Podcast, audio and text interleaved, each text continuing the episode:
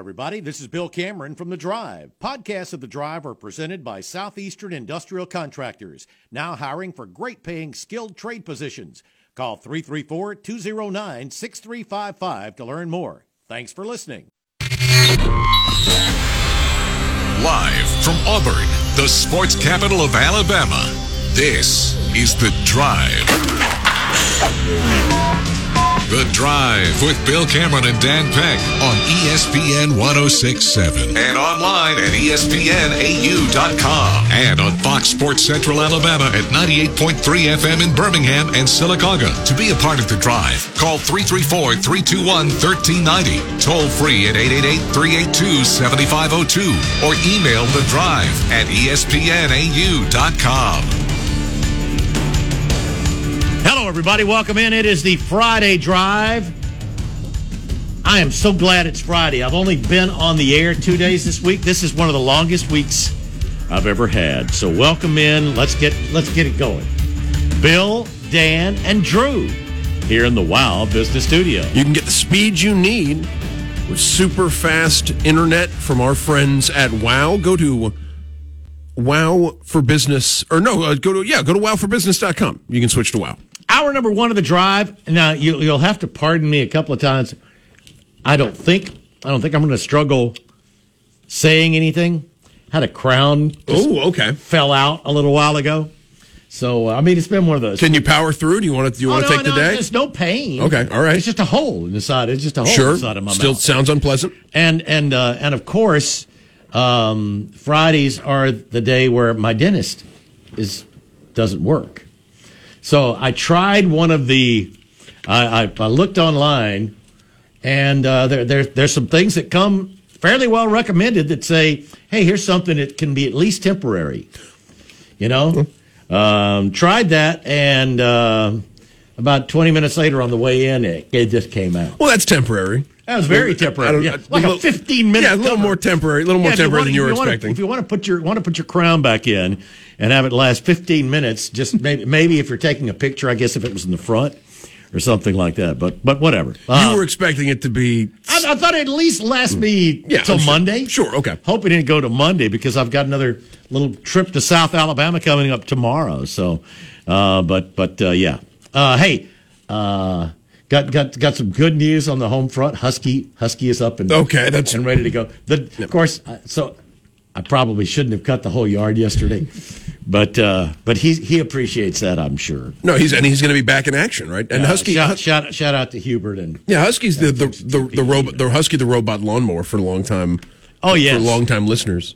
Yeah. Uh, all right. Did I did I say no? Hour number one of the drive. That's right. Is brought to you by our friends at Kia of Auburn on South College and KiaofAuburn.com. Kia of Auburn, where you're always number one. They also are the sponsor of our hotline. I, I think it still works. 334-321-1390. Don't you busy all those calls, Drew. Drew Drew is putting it on on like perma busy. We don't need that. I'm making sure it worked. Yeah, okay. He was making sure it worked. 334 321 1390. That's the Kia of Auburn hotline. You can also text the show 334-564-1840 on the drive text box presented by Southeastern Industrial Contractors. Uh, and with that, we, we are off day one, round one of the NFL draft last night. The Dogs, national champs, and a big, big day on. Uh, on day one, there in the first round, setting records for most players from one side of the ball taken. What what do you make of the rise of uh, of Walker to, to the to the number one pick? I mean, when it was, I mean, I knew he was really, really good. I think it was a couple of a couple of months ago. Uh, M- MGM or one of the sports books put out a list of I it was their third. They had odds on thirty players being the first overall pick in the draft, and he wasn't one of them. They had thirty players listed. He wasn't even on the board, and he goes from that to. Uh, to to to the number one overall pick. Do you think Jason Caldwell on Wednesday's show alluded to? He thinks this might be an example of NFL teams ignoring everything that happened before January and just paying attention to the biggest games and the way he works out in uh, you know the combine and the pro day rather than taking a big picture look at That's interesting. at, at the player's overall production throughout his career. I guess I guess that would give you their their potential in with on the biggest stage. Right, and and maybe it's also a vote of confidence in what kind of player he could become someday. Mm-hmm. Because, I mean, it's fair to say that it, back in January, that was not your expected No, number no one kidding. overall pick in the NFL draft. Yeah, no kidding. Uh, but yeah, Travon Walker. I mean, that's that's nobody.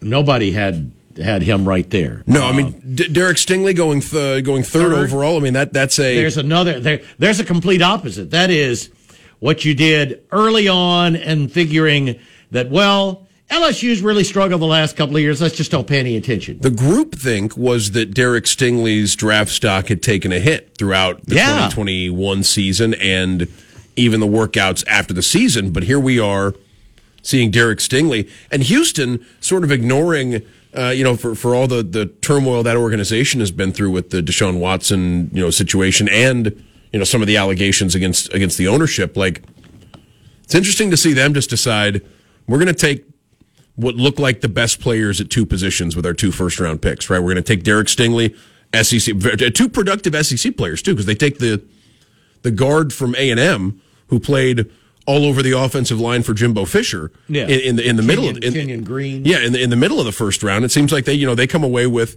you know nothing flashy, but two starters at cornerback and offensive line, and maybe two guys that could be starters for quite some time. And in the case of Stingley, a guy that some people think has a ceiling to be a generational player. Oh, right. a- you know, one, one, one of the really special guys at, at that position in the NFL. Why why did he just seem to be okay, just passable the last couple of years? Has he just been thinking about the NFL and, and not paying as much attention? Do you think- I would worry a little bit about that? Do you think the drop off in talent around him hurt in 2020 and 2021? Because Sure, that it team was- hurt. Sure, it hurt, but shouldn't. You're right. I mean, I mean, should, should, should he have dropped off as Well, much you as he you would did? think at corner that wouldn't hurt as much as maybe at some other places Yeah. defensively because you're somewhat isolated. No, I mean I don't have an easy answer as to why he didn't continue an ascent because he was. I mean, you think back to the end of the 2019 season when he was finishing his true freshman year. Mm-hmm. He was thought of as maybe the best- best, yeah. the best defensive player in, In the col- country. in college football As a freshman. That's Yeah, right. at, at the end of his true freshman year, and then it was like, well, how good is he going to be over these next two years before the NFL gets him? Turns out, I don't want to say he was pedestrian, but he wasn't as good as he was as a true freshman. I don't know that. No, I don't know that he was. He wasn't the best defensive back at LSU over the last couple of years. Sure, and- he wasn't one of the best two defensive backs in the SEC And- and- over the last couple of years. And then, I mean, I think maybe that's still a vote of confidence in his ceiling and a, Oh, yes. and remembering how good he was as a true freshman. Maybe if, if circumstances Well, I mean, to each his own. To uh, to teams, I mean, some you know, I, I can see where some teams would say, "Well, I don't care how good he looked as a freshman. I want to know how good he was in his last games because that shows me more what he is now and how he's matured." Where somebody else could say, "Well, maybe he hasn't been motivated, maybe he hasn't been 100 percent healthy, but we've seen how good he can be a couple of years ago." So, I mean, it just it all depends on, you know. What, what your philosophy is as a franchise. just one quarterback taken in the first round. It was Kenny Pickett, who gets to uh, he doesn't have to move. Yeah. You know, How about that? works out nicely for him that he gets to uh, stay in the uh, in the city of Pittsburgh. He's going to take over. Uh, presumably with the Pittsburgh Steelers uh, after Ben Roethlisberger's retirement. That means Malik Willis from Liberty does not go in the first round. Uh, that means Matt Corral from Ole Right. Miss does not go in the first round. Sam Howell from Howell, UNC, right. Desmond Ridder from Cincinnati, all still on the board uh, when the draft Yeah, I think a lot of quarterbacks are going to go here in the second. It was it was receivers in round one, right? Six Yeah, I- receivers. I like, and I rarely say this about the NFL draft, you know, and, and it's snap judgments, who knows, but I like what the Detroit Lions decided to do going and getting Jameson Williams when they saw that a run on wide receivers was starting to happen. I imagine, I mean, you, you never know. I mean, especially, I mean, you get a sense that some receivers could be really special. Lately, you've you've seen some receivers excel in the SEC, and that's been an indication. Uh, in, in, you know, the, those LS, the LSU receivers from 2019, uh, some of the Alabama receivers of late, they've also been very, very good NFL players. I could see Jameson Williams being a very effective NFL player, and on the turf in Detroit, like if they figure out the quarterback situation, I know it's Jared Goff now. Detroit might be one of those teams looking at the 2023 NFL draft and thinking, if we're not good this year, maybe one of those quarterbacks could be could could be the answer. Uh, but whoever it is, is going to be thrown at Jameson Williams, and he could he could be an impact player uh, on, on on that team. 334 321 1390. We'd love your thoughts on the uh, on round one of the draft.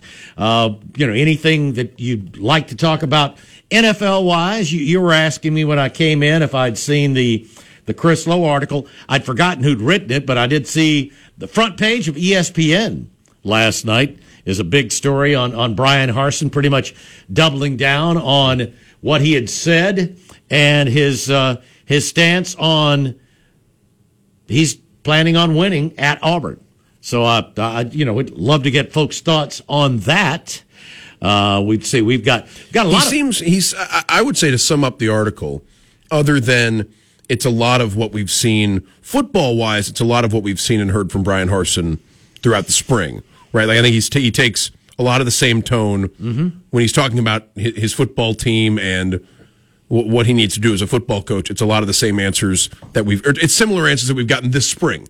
I think. Yeah, I was going to say it's not similar No, to what no. we heard fall or last year. I think he feels he feels his team is in much in a much better place now May- maybe the than than they were at any point last year. maybe the most newsworthy thing about the interview is is Harsin still I mean st- still somewhat uh, you know it's a it's a sensitive subject you know what what happened earlier this year I mean he's clearly still bothered by it Mm-hmm. Oh, yeah. And and I think especially the uh, the notion that his family was unjustifiably attacked uh, in in in whatever whatever transpired behind the scenes we were talking about it a little bit before the show uh, that that to me is the thing that when you know when when the subject of unfounded rumor and innuendo that uh, you know harms the reputation of someone other than Bryan Harsin in the Harsin family. You can tell that that really seemed to to strike you know that that team seemed to bother him because it's it's come up in several interviews. Well, oh. people keep asking that, and he will say, personally, it's not a it's not a problem, but it's different when you're speaking for for other folks oh. in the family who really, you know, don't have anything. Don't, don't have anything to do with, with the product that's going on the field. I mean, that, well, they do, but I mean, they're not responsible for it. Oh, I'm not. I'm not attacking Bryan Harsin for for clearly being bothered that you know may, maybe members of his family were were uh, you know were, were slandered you know on, on on the internet by anonymous people uh, because Bryan Harsin's football team wa- wasn't wasn't winning enough games. Like I, I'm not you know clear if that if that I could understand why that would bother someone if if that if that happened to him and it seems like you know that's that's the aspect of it. We were saying because I think it's you've you've noticed changes in Bryan Harsin in the last couple of months as far No- as no his question. approach, No and, and. I wonder if how much of it came externally. You know, how much of it was other people. Uh, whether it was you know other people criticizing Bryan Harsin versus Bryan Harsin deciding for himself, I need to change these things for this to work. Yeah. uh, Well, who knows? Exactly, who can say? It's, it's hard. It's hard for me to imagine that Bryan Harsin didn't notice some of the things that were going on and and uh, and and thought to change some things. But it, on the other hand, uh, you you would you would hope that he has some people that uh, he he relies on that talks to that that could say, hey, uh, you know, perhaps you could take a different. A different path. And those first, you know, and, and I think it's uh, the twenty four seven article, so, sort of summarizing the the interview, also included uh, some some snippets from Finebaum, who, who talked about, uh, you know, it's, it's basically the, you know how important those first few games are for for Auburn in in twenty twenty two to sort of carry over the positive momentum of this offseason, right? Because it does seem like if The opportunity is there and it needs to be taken advantage of. I mean, I believe Auburn is in, in a better position now than they were, but, uh, but, but nobody cares what I think if it doesn't show on the field. And that's, that's the way it's going to be for Oh, Brian. Harsin as well. I mean, things, things can be moving in the right direction, but people need to, need to be able to see definitively that it is. And I wonder how patient folks will be too, because I look at games like Penn State and Missouri early. Nobody's patient. Nobody's patient Exactly. Exactly. all. No, but I mean, Anywhere. And and if you and if you have a long track record, maybe you've earned a slightly longer leash. But but who Right. knows? May, maybe right. I mean, we've also seen examples where that doesn't matter. You, Right. you know, have been along, around a while. That doesn't that doesn't save you. No, but I look at like if if Penn State or Missouri were to be a really disappointing loss, then maybe a lot of the positivity of the offseason, uh, you know, is you know is is challenged for the first time, or is you know you know has to uh, you know has to you know face some turbulence. Until then, right? It does seem like all systems are go, and if you can win those games, you know, if you can start the season overachieving or uh, pulling off a, you know a, a quality performance on a big stage, you know, suddenly yeah, suddenly you start wondering, well, what what if, right? What what can be if you if you get past those, you know, at, at least if you pass the first few tests, you know, what what what can happen from from that point on. And you know, there, there are probably some tests before then, and that would be recruiting. I mean, if you can get a big commitment or two before the season starts, that that would be something that would uh, um, go a long way to, to to settling the fan base or or having them, you know. Uh, want to pull even harder. Although those are related too, because Caldwell mentioned on Wednesday, he he suspects based on the, just sort of the way things are trending right now for Auburn and recruiting. Don't be surprised if a lot of recruits are at the Penn State game. Oh yeah. Don't be surprised if a lot of recruits are at the Oh, Missouri I, game. I, I would say, yeah, the majority are going to want to wait and see. Uh, and, and there's and there's nothing that would lock players in just because you commit. But I think there are players that are getting closer to saying, "Hey, I'll, I'll go ahead and and and uh, uh, commit to Auburn," and that they'd still have the opportunity to change their mind. for an, for an out of conference game against a Big Ten team does does feel like that's a that's a real big one, isn't it? Penn State coming Yeah. at Penn, Penn State coming to Auburn early. Yeah, Yeah, and, uh, but uh, Not and- too and it's important, Funny, it's, it's funny though. It's funny. I've, I've talked to some people who act like, man, what a huge upset that would be, because Penn State is so much better, and it's like, how much better were they last year up there? I mean, Auburn doesn't have Bo, I know. Uh, Penn State doesn't have quite a few players. Uh, I saw Dotson in the first round. I saw. Didn't Penn State have a couple of first rounders last night? Penn State had a uh, the receiver who had ten catches against Auburn, uh, Dotson. Yeah, that's what I said. uh, went went to the uh, is is the new number one or no, a new receiver for the Washington Commanders. Right. So it's uh, you know, it's it's not as though He um uh, that they have everybody coming back and Auburn has nothing, and Auburn was you know embarrassed up there last year. when Washington took uh, Dotson uh, in the, in the middle of the first round uh, last night, uh, they they showed a montage of, of his his senior year or his final year. At show all the Penn Auburn State. catches? There were several, half of 'em? several of, of the because he had the he had the touchdown in the corner, Right. uh, and, and he also had the one of the one of the better catches any Auburn opponent made last season is the the catch where Dotson's going over the middle, and it looks like the ball overthrows him, but it, it looks like the ball's over, like way over his head. But he somehow jumps up, like tips it with one hand, catches it with the other, and, and it was a, a pretty big moment in that game. Auburn still led, so yeah, he he was uh, he was in fact the first round pick last night. Auburn faced one of several receivers that, that went in the first round last night that, that faced Auburn at some point in their career. Yeah, he was the only first round pick for Penn State last night. But I mean, still, uh, it's funny how the perception is what a huge upset it would be uh, for for Auburn to to upset Penn State when they they were they were that close to doing it last year up there on the whiteout. 334-321-1390. Hey, we'd love to hear from you. A lot of baseball to talk about as well. We'll do that and more. Come on in and join us here on the Friday Drive. Let's get back to the drive.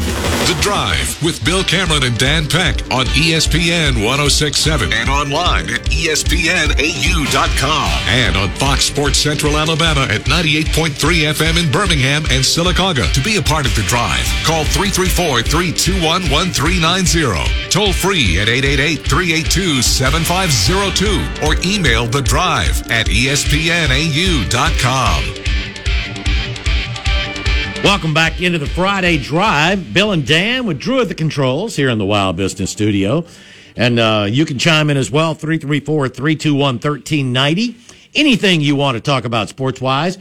We will uh, be getting some updates, we understand, from, uh, from Scott Bagwell, who uh, uh, will be handling, let's see, we've got Auburn Prattville baseball today in the uh, state playoffs. So that'll be going on on W. Lee. But we'll uh, we'll keep you updated as best we can. Auburn University baseball will be on SEC Network tonight. That's at Auburn 6 o'clock, Auburn right and after Tennessee, the show. Auburn and Tennessee from Knoxville. Auburn taking on the number one team in the nation for a big series this weekend on the Diamond. Yeah, the uh, uh, the the Vols just having an, an unbelievable season. Thirty, at the, what are they? Thirty-seven and three, I believe, uh, or thirty. Maybe it's just thirty-one and three, but they're seventeen and one in conference, and uh, just They've won, the, won their tenth straight midweek game uh, early, earlier uh, earlier this week. well, they the thing is they've lost more games out of conference than they have in conference. Seventeen and one. I mean, it's That that that is ridiculous. Um, pounding teams too, right? They not, are. not not winning are. seventeen. No, no, they're they're not squeaking by, and you're going, oh man, what a lucky team. No, they they have been dominating. They're not small The balling. They're not small balling teams to nothing, right? Like they're they're beating No. They're beating teams with power, and also not just power in the in the batter's box, right? Power on the mound. Well, yeah. How about the numbers for their for the Tennessee rotation? All right, Auburn goes with Hayden Mullins tonight. He was really pitched well. The junior lefty, two and one with a three fifty five. Uh, Chase Burns opens up for the Vols tonight, seven and one. So I mean that is sort of a a downside. He has the worst ERA and the only loss among their weekend starters. But he's seven and one with a two twelve ERA, the worst ERA among their starters.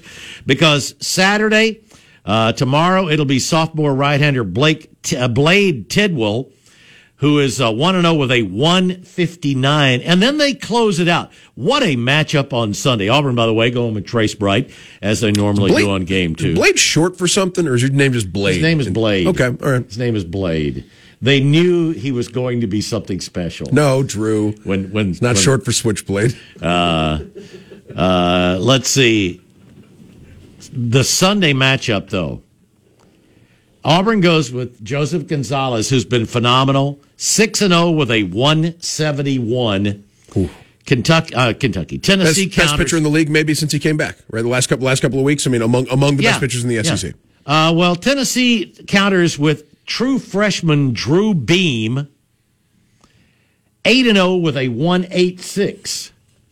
So I mean, your two starters are fourteen and zero with a combined one seven five What a ERA on a Sunday. on a Sunday right? game. Not not not the Friday matchup. Sunday is usually oh, have you got anything left? who's who's left who's left in the rotation. Yeah, looking around the league, I see one, two, three, four, five, six of the uh, six of the fourteen SEC teams are TBA on Sunday, and Auburn and Tennessee go with a couple of guys that are unbeaten with ERAs under two. and maybe won't be number three starters when the when the postseason rolls around. Although Tennessee's got pretty good options. Tennessee with, does. with, with with with one and two, and Auburn, uh, you know, cons- consistently giving chances. I mean, I, I think you you could see a you know how, how big would a quality start from from Trace be, be this weekend for for, for Oh, it team? would be phenomenal.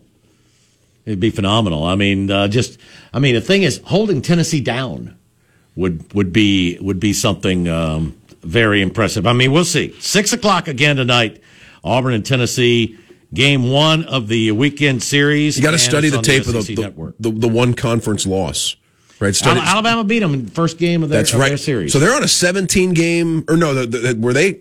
Was that the first game of conference Oh play? no no no no! I think they were they were six or- six or nine and zero. That's right. When they played the Alabama series, and they lost that first game, and Alabama led in game two, and there was a little bit of a scuffle. Remember? That's right. uh, in the second game, and since then they've been back on a roll again. Blade Tidwell, by the way, one of two Tennessee players uh, currently projected to go in the first round of the Major League Baseball draft, according to E ESPN.com. Has he been starting all along? Why does he only have one win?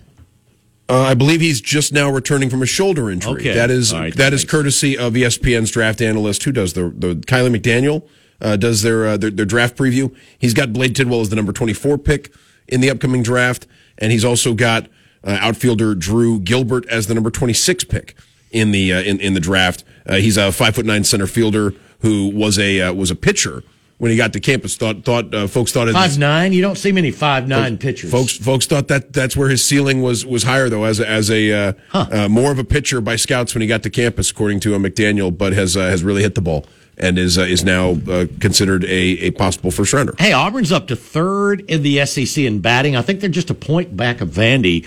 Tennessee's hitting over 300 as a team. I think they're at 306, Vandy 297, Auburn 296, something along those lines. I don't have them right here in front of me. but uh, Auburn had really been swinging the bat well. And and you were talking. I, I would have loved to have heard the interview with Sonny. Uh, you think we might might be able to Yeah, maybe run it again? yeah, I'd, lo- I'd love to hear that if we get a chance sometime during the show because you had some really interesting comments about the uh, philosophy, Butch Thompson's thoughts, things like that. So we, we may do that uh, here in a little while. Yeah, so, Sonny talks about you know sort of his familiarity with uh, with, with players in the lineup, especially uh, you know his, uh, his his his teammate who transferred with him uh, from uh, fr- from Samford. You know, having having the two of them together, having uh, Carlson. uh, yeah, having having Brooks around is uh, is is great. They they talk about that a little bit. Yeah, we can we can try to uh, run the Sonny DiChiara interview if uh, you know I, I don't don't see why not. I don't know if there's rules against uh, against uh, throwing the, uh, the the Tiger takes back. They on. haven't. They haven't. They haven't played again. That's true. Yeah, let's- then, so let- let's do it. Shouldn't be anything outdated. It's good stuff. So yeah, I mean that that's by my request because I'd like to hear that. I didn't get to hear that. That was running while we were uh, probably on our the- on our way to the airport because I had to remember what time it was. It was only two o'clock. Well, you did it in the five thirty, so that would have been three thirty on Wednesday, and we would have been. Uh, about getting ready to board. We had Jason for the whole first hour, and Jason was great as always. And then, uh, yeah, Sonny DiChiara at five thirty. Yeah, maybe let's uh, let's let's rerun uh, Sonny. Yeah, we can do that. Hey, we'd love to hear from you, though. Anything on your mind, sports wise, your calls come first on the uh, Friday Drive.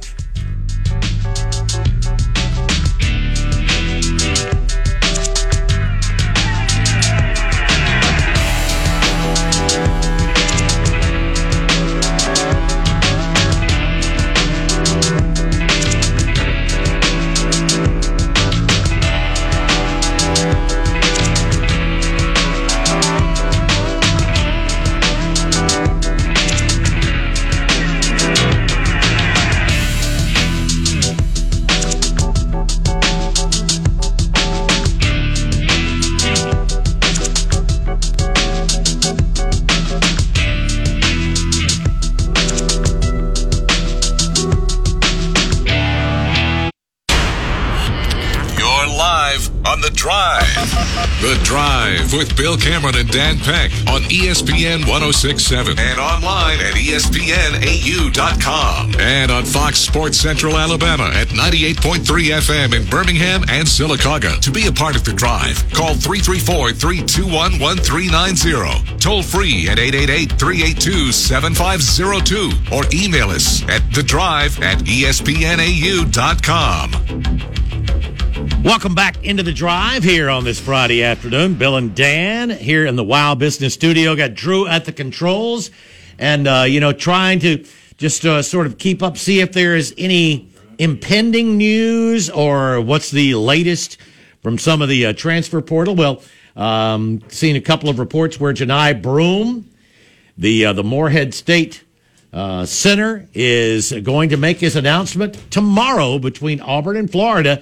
And Dan, you were just noticing some news about a former Florida big. Well, not to put our detective hats on, Bill, but this is one where so Florida landed a player named Jalen Reed uh, earlier in this recruiting cycle. He's a, uh 6'10", uh, six, uh, a six foot 10, 220 pound prospect from Castaic, California, the number 75 overall player in the 2022 recruiting class.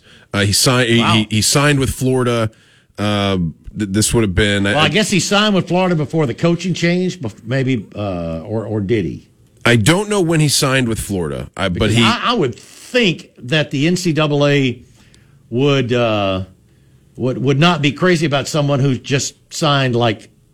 Couple I'm pretty sure ago. he signed with Florida's former coaching staff. I don't know if he signed with the new one, but Mike he uh, right. So yeah, so he uh, but but he reopened his recruitment on April 18th, and uh, he decided last night uh, to go with LSU. And LSU get somebody. that's right. Good. Matt Matt McMahon able to land Jalen Reed. And the reason I bring this up is because I, I wonder, you know, if there's any connection between the 6'10 forward that could have gone to Florida, choosing to go elsewhere, and Johni Broome, uh, a player who uh, would would also be looking for some minutes there in the post, uh, considering Florida uh, this weekend uh, from Morehead State. I wonder if, if maybe part of the reason uh, Jalen Reed uh, is leaving or uh, you know decided to leave was Florida's you know, was related to Florida's interest. Surely in there's going to be a lot less competition at LSU because I mean Castleton's back at Florida as well. That's right. Oh, for for for Jalen Reed, like you, you Yeah. would think there's yeah, and then that and that's that's without knowing what Johni Broome's That's going to exactly do. I mean, right. if I mean, I, I don't know if Jalen Reed has an inside track on what Johni Broome is going to think. I will if Johni Broome picks Florida this weekend. I'll wonder if maybe part of the reason Jalen Reed decided not to go to Florida was because Johni Broome was coming in to take some of those minutes. Yeah. in the, in the post. Yeah, I wonder. Let's see. And Broome visited Florida. It's about the time Broome visited Florida. I just wonder. You know, I, I wonder if there's some Right. connection there. I mean, so Johni Broome, the Morehead State player, uh, yeah, reports that he's going to make a decision soon, and it's either Auburn or Florida. So it's Bruce Pearl against uh, his former uh, assistant coach, uh, Todd Golden, uh, the uh, the new head coach of the Gators. And uh, let's see. I, I- see where Johni Broome's also from around there, right? Isn't it? Tampa. Yeah, he's yeah. Tampa. Yeah, went Catholic, I believe. Um, and uh, so, so we will see. That is the first, and it is it is a big piece that uh, that that will will fall one direction or the other tomorrow. Of course, Auburn um, would love to land Johni Broome and Julian Phillips in basketball. In football, Auburn definitely looking for receivers, and Keith Niebuhr of 24 7 posting uh, about the time we came on the air that Auburn is uh, definitely interested in another player, a wide receiver who has just entered the portal, and that's a Texas sophomore receiver Kelvontay Dixon. Dixon, a six foot, 182 pounder. Um, Jalen Reed, Jalen Reed signed in November, by the way. yeah, so that's to, what to I was confirm thinking. what we so suspected. He did yeah. sign with Mike White. So I mean, it could have just been a situation where um, he was thinking about heading somewhere else when Mike White was no longer the Florida coach. But interesting that he didn't choose to go to Georgia. Where Mike It, White? it is where interesting that he decided yeah, decided not to uh, to, to follow Yeah. Mike White. That that is interesting. Um, but anyway, Kelvontay Dixon, that I was just mentioning, a sophomore receiver from Texas, uh, doesn't have you know great career stats. Twelve total receptions in two years for 176 yards and a touchdown. Uh, but that is there's another receiver that appears Auburn is at least tracking uh, in the portal. And again, he's in the portal in plenty of time. All you have to be is in the portal by I guess it's before Sunday or is it uh, before midnight Saturday night tomorrow night? I would guess because it said by May first. I you know I, I would during the day May. 1st? I would, you know, I'd be pretty nervous if you're not in the portal by end of business today, right? Yeah, Because that pay, you because know, because the thing we've seen in the past is schools have up to seven days yeah, I, to announce that you're in the portal. I'd have probably, I'd have probably tried to get that done by lunch, Bef- before yeah everything was done today. How about the end of business Friday. lunchtime today would have been a Uh, yeah. pretty, you know, Well, pretty think solid, that's about when Kelvontay Dixon went in. pretty solid deadline today to get into the portal. Yeah, absolutely. Yeah, just says May 1st deadline. 334 321 1390. Let's get to the Kia of Auburn hotline. And Slack is up first. Hey, Slack. How you doing, Slack? What's up, guys? Do, doing all right. Great to hear from you. Uh, looking at the draft last night, let me ask uh, yo guys and the rest of the Auburn fans out there. You know, for years I used to always listen at people talking about Auburn players not getting developed. Uh, when's it when's it gonna ever end? As far as seeing guys get called on the first day at Auburn. Well, I mean, you expect them, you, you expect the guys that were here last year to have been developed enough to be first round draft picks in one year? Well, I'm not even talking about those guys. What about the from the previous staff? We didn't have any guys. No, and, and, and that and that was that. I mean, there, there's a reason that people talked about I that. mean, we Slack. can't just blame it on Harsin. You know what I'm saying? I mean, Oh no, no, no! I'm not at all. I'm saying I'm, I'm. I'm thinking yes, people should should should ease up there and uh, and and look and look back because yeah, there's a reason. There's a reason. There's been a lot of talk about not developing players. Yeah, I mean, and it's not like we're not signing four and three, four, five. It doesn't matter if you're one star or five star. You're not getting developed. You're just not getting developed. Well, I mean, Auburn has consistently. I mean, Auburn has consistently been a top ten to fifteen recruiting Exactly school. in recruiting. Um, are they are they recently, uh, are they a top? 10, are they anywhere near a top ten producing NFL team? No, No. I don't think. I mean, what, what's what's it going to take? Is it going to take people that's uh, behind everything else to keep them out of the way? But that that won't never happen. Well, what, you know what? until until that ever stops. When's it going to ever stop? One thing that it's probably going to take that that ultimately I think you know didn't it wasn't happening enough with Gus Malzahn at the end of his tenure. Uh, it, wa- it wasn't happening at the end with, with Tommy Tuberville, and I think one of the things that concerned people about the beginning of the Bryan Harsin tenure is that it wasn't happening here. Is that in those recruiting battles, you you need to win. You need to win competitions against the teams you consider your rivals on the field, right? Developing players that developing players that didn't have an offer from anywhere else in the SEC into effective NFL players uh, is. I mean, if, if you can if you can do it, that's great. But it's really difficult to to hinge your ability to compete on being able to do that more than everyone else in the league who who, who recruited more highly touted players. It's about winning those battles for for guys that you know are are, are sort of consensus SEC players. And Auburn landed. Who's the young man from Georgia?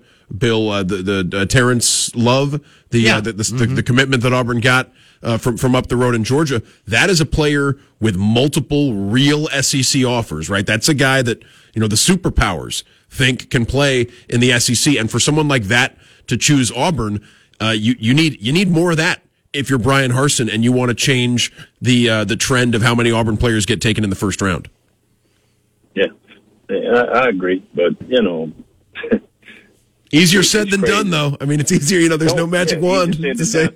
But but but in order to win those battles, you got to have some guys called on the first day of the draft. And it doesn't matter if you, like I said, if you matter if you're a one star or you're five star. You know, we saw guys. Uh, ben Grubbs, prime example, two or three star kid coming out of high school. Yeah, two star, I believe he was. He played. He played multiple years in the NFL because he got developed from the coaches. And you know, I, I guess until we can, I hope we have that staff now that we can develop these guys. But the question is, are we going to give him time?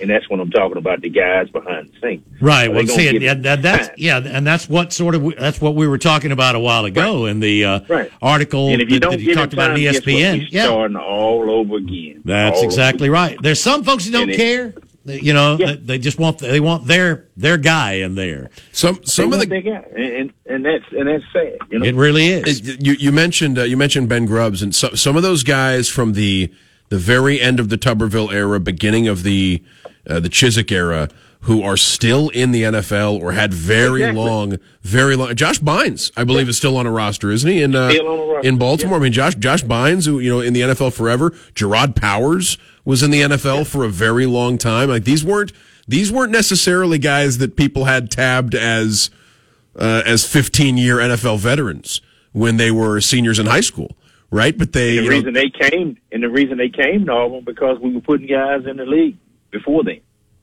sure. And the reason we're not getting these kids now is because the, the name's not getting called. well, we're, Uh, Auburn is being labeled now. Yeah, it's a- as it's a pretty go to tough Auburn, circle. You're gonna sign as a free agent. You go to Auburn now, you're going to be a free agent when you go to NFL.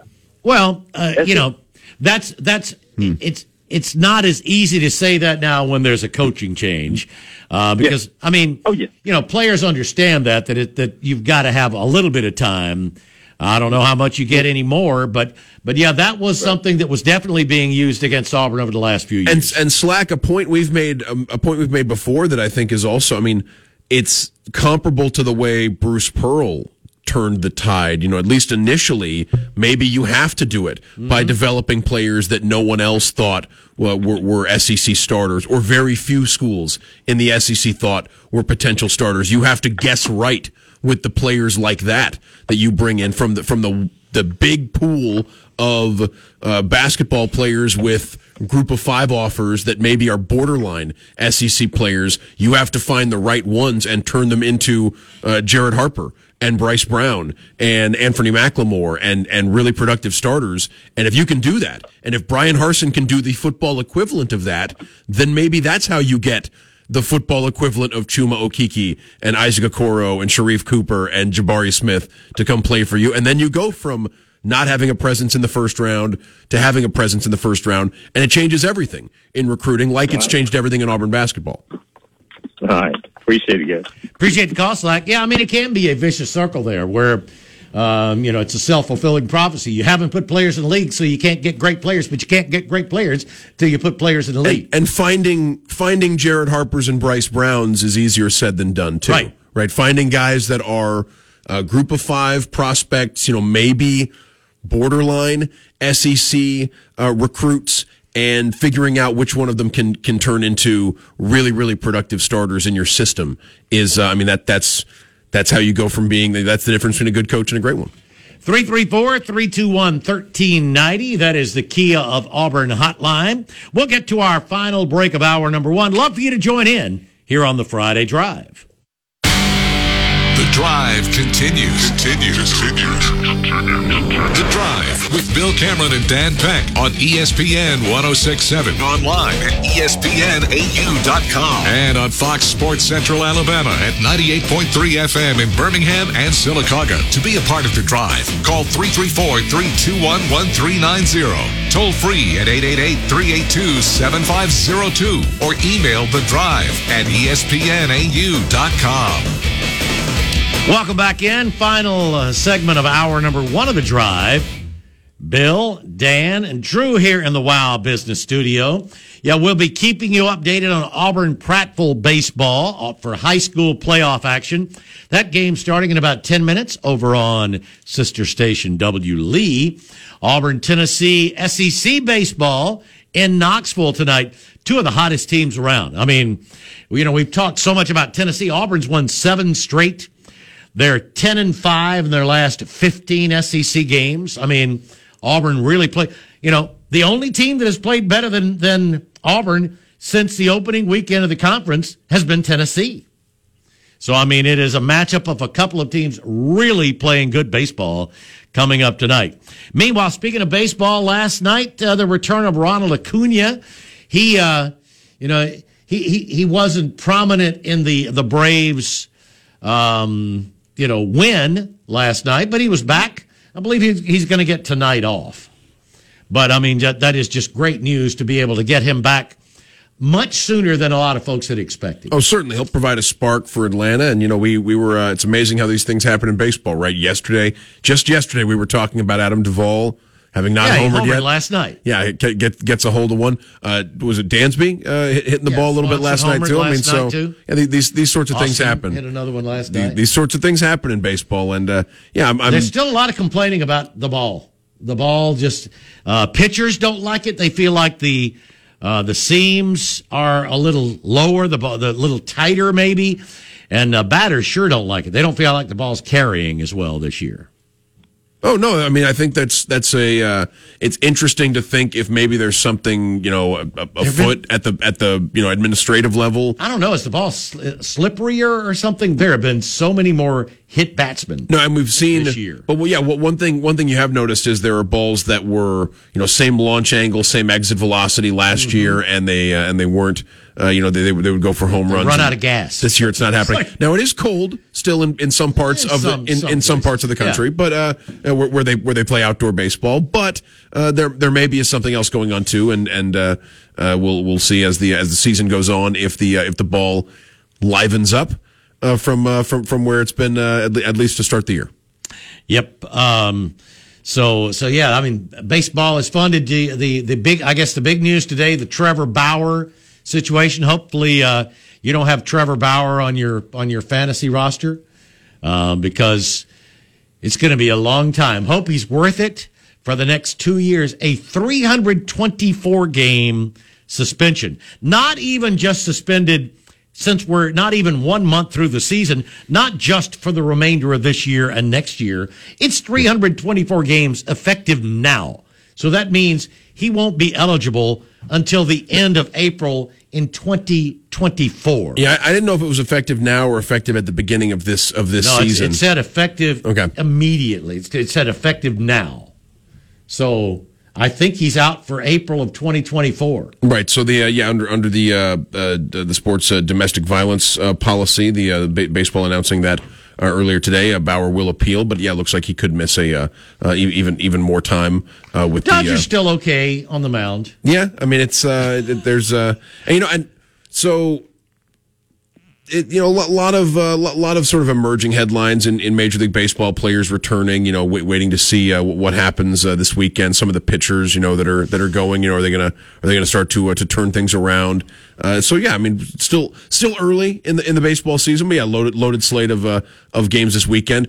Roger McCreary. You know, pivoting to the uh, the NFL draft, we're going to have uh, the second day tonight? Yeah, we're, we're going to have the second day, uh, rounds two and three, uh, on ESPN Radio, uh, following uh, ESPN Radio's coverage, following the uh, the drive today. Roger McCreary expected to go at some point tonight. Could hear some familiar names. Uh, with uh, with different quarterbacks going as well, uh, some of the guys that were expected to go in the first round or people thought could go in the first round still on the board, uh, including I think Tampa has the has the first pick tonight. Tom Brady uh, is returning, but maybe Tampa would want to build a bridge to the next quarterback uh, after Tom Brady with this first pick. Eventually, he won't come back. Exactly, and may, and maybe now is the time to draft somebody and develop him and have him ready to go uh, after uh, Tom Brady's uh, for uh, after after Tom Brady's career uh, is over. Uh, you've also got uh, George Pickens, a familiar name that that the uh, the Mm-hmm. Yeah, Georgia George receiver. is not done. Georgia is not done uh, having players taken. no, and and George Pickens could be uh, could be selected, uh, you know, pr- pretty early in the uh, in in the second round tonight. 334 321 1390. Again, we'll be updating you on uh, on Auburn High baseball. We'll uh, uh, continue to preview Auburn University baseball, including, uh, if we have an opportunity, we'll rerun the interview that uh, Dan had with Sonny DiChiara from Wednesday. We'll run that in hour number two, but we'd love for you to join in. Again, anything on your mind, sports wise, 334 321 1390. It's Bill, Dan, and Drew here in the Wow Business Studio on the Friday Drive. What do you think Johni Broome's going to do? I think he's going to come to Auburn. I think so too. I, mean, I, I have a feeling. You know, I, I It's just, I mean, it's hard to bet against Bruce and company. Uh, they've been working on him for a while. And I mean, there were there was talk about that when Morehead came into Oh, town. sure. I mean, yeah, you had to wonder. fall. Yeah, you had to wonder if he if, if his interest was uh, was piqued uh, with the uh, with the crowd uh, that was at Auburn Arena that night, uh, cheer, cheering him on. I mean, my my antenna goes up a little bit when I see a, a Florida Post deciding to go play somewhere else, like wondering if, if something's up. Uh, but no, I, I agree. I, if I had to offer a prediction, I, I think he, I also think he's coming to Auburn. Love for you to join in. We're halfway done here on the Friday Drive. Stick with us.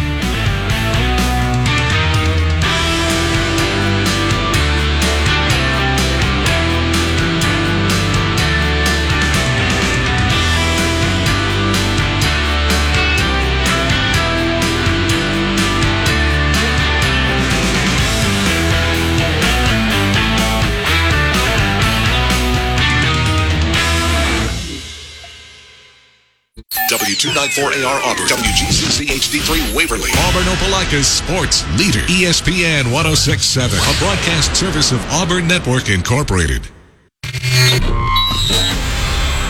Live from Auburn, the sports capital of Alabama, this is The Drive.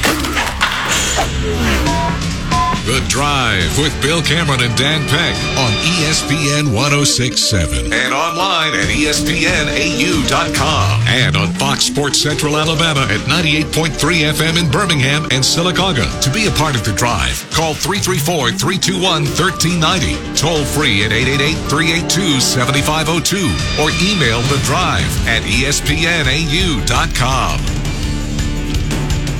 Welcome into hour number two of the Friday Drive. Bill, Dan, Drew at the controls here in the Wow Business Studio. That's right. You can get the speed you need with super fast business internet thanks to our friends at Wow. Visit switchtowow.com to find out more.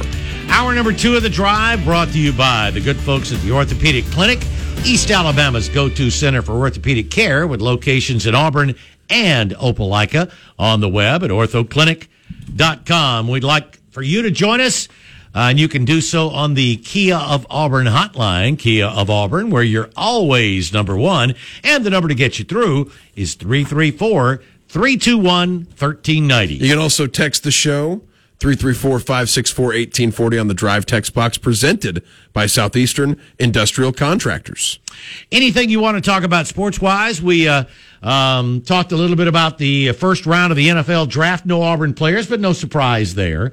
Uh, Roger McCreary should go tonight because it's rounds two and three today before they wrap things up with the final four rounds tomorrow. Yeah, absolutely. I mean, look, looking ahead to see, I don't know if there's another Auburn player today. Yeah, in the draft. I mean, I, I don't know if I, I would guarantee that there's another Auburn player getting drafted. No, uh, I wouldn't in this, guarantee it in the in the NFL draft. I mean, you look and, and maybe smoke. Uh, I mean, maybe smoke Monday. I, I don't know. Um, feels like with Zakoby and Chandler, you know, it, it's it's uh, not maybe not going to be free agents. Yeah, if or, or not in the NFL, you know, could be could be a different football league 1st Mm-hmm. uh, for those guys. Um, haven't heard very much about Tony Fair as a as an NFL draft uh, prospect. I mean, it just seems like could could be Roger McCreary and nobody else at least this year. And yeah, it's a matter of, uh, of finding out when Roger McCreary is going to go. Yep. Uh, let's see. We we uh, talked a little bit about news from uh, the transfer portal regarding Auburn targets, and a big one who has now made his uh, or set his the timing for his announcement is Johni Broome, the um, the six ten post player from uh, Morehead State, originally from Tampa, played I believe at Catholic High School in Tampa, and he is down to Auburn and Florida.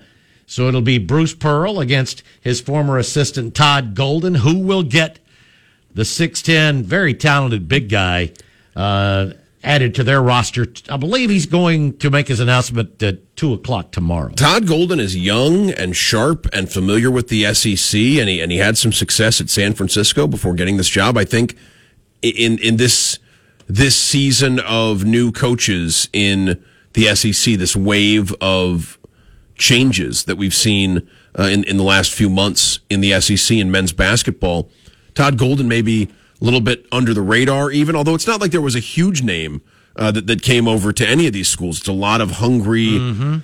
Uh, mid-major, A lot of young, you know, up and coming young guys. yeah, guys, guys that maybe have their best basketball still ahead of them as coaches, and uh, yeah, Todd, Todd Golden with a chance to uh, to fire a shot across the bow if he can beat out Auburn for uh, Johni Broome, it would be not only a big uh, you know a big acquisition in that it would be a victory over Bruce Pearl on the recruiting trail, but also, I mean, you start you, you put Johni Broome and Colin Castleton in a front court.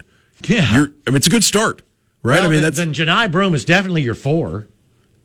Still pretty good though. Yeah, I mean no you, you can you can figure out a way to make that. Yeah, Au- Auburn, Auburn had Auburn had a six ten four with a seven foot center this year. You find some Worked outs, all right. you find some outside shooting, and you, and you're Florida. You would think you could find some outside shooting. There's a, Although I mean, I don't know that Castleton hasn't hasn't shown to be the better shooter, outside shooter of those two. I, you know, I think you have uh, versatility. I think you could do a couple of different things with the uh, with the two of them, depending on you know how you wanted to uh, how you wanted to approach it. And then there's a uh, there's a guard. I'm blanking on his name right now. Uh, that signed with, I think he signed with Mississippi State, and then got let out of his recruitment. He's a he's a he's a big time guard prospect. Florida is after too. I was reading Oh, about Todd okay, Golden and, and who uh, and who Florida's after. So yeah, I mean it's a uh, I mean that that's a that's a program that doesn't plan on being outside the NCAA tournament for uh, for for very long there in Gainesville. No, they uh, that that's just not the way things are expected to be down there uh, in in Gator country. Understandably, with the resources Right. too, right? With the resources and the way that place will get rocking when the uh, when the team is good. I mean, if the uh, if the right coach is at the helm, I mean, Billy Donovan proved it, right? I know that was years ago, but if the right coach is at the helm in Florida, they can be as good as anyone. And They should be. I mean, that's that's where you know that that's the you know, that that's the the the goal with Todd Golden remains to be seen if he can do it. But Johni Broome would be a step in the right direction if he can land him. 334 321 1390. That is the Kia of Auburn hotline. We'd love for you to join in. Anything on your mind sports wise. A, uh, as we've uh, talked about, a big baseball weekend just getting underway over in Prattville, Auburn High School in Prattville in the 7A baseball playoffs. The Tigers, the uh, second seed from the, uh, from the region are over there. And uh, the thing is, it could be what could be good if they win here. The good news is they can avoid a trip all the way to South Alabama because they'd then be most likely coming home to uh, to play next weekend. But you want to want to get off with a win. We'll try to keep you updated on that as we uh, move on through the final hour of the of the drive. 96.3 W Lee, you want to follow that action live. Uh, Scott Bagwell and company with, uh, with, with coverage of uh, the, uh, the, the, the two baseball games tonight, and then if necessary, uh, one more tomorrow uh, to decide the first round between Auburn and Prattville in the high school baseball playoffs. That's right. And then uh, uh, the the biggest matchup in the SEC this weekend is Auburn at Tennessee. The Vols seventeen and one in conference play. Auburn is eleven and seven and uh, has the third best record in the league. And the uh, the the Tigers right now are one of the hottest teams, along with Tennessee. They won seven straight games uh, and 10 of their last 15 conference games. Tennessee, the only team with a better mark than that since the first weekend of conference play. Right, Auburn would love to get the first one on the board, and uh, and they'll get the chance tonight uh, in Knoxville. That game's going to be on SEC Network uh, in uh, in just about an hour. Uh, that game is going to be uh, underway. Don't miss Auburn and Tennessee, like you said, Bill. The the big matchup in the conference this weekend, in large part because the Tennessee Volunteers are 17 and 1 in conference play and the number one team in the country.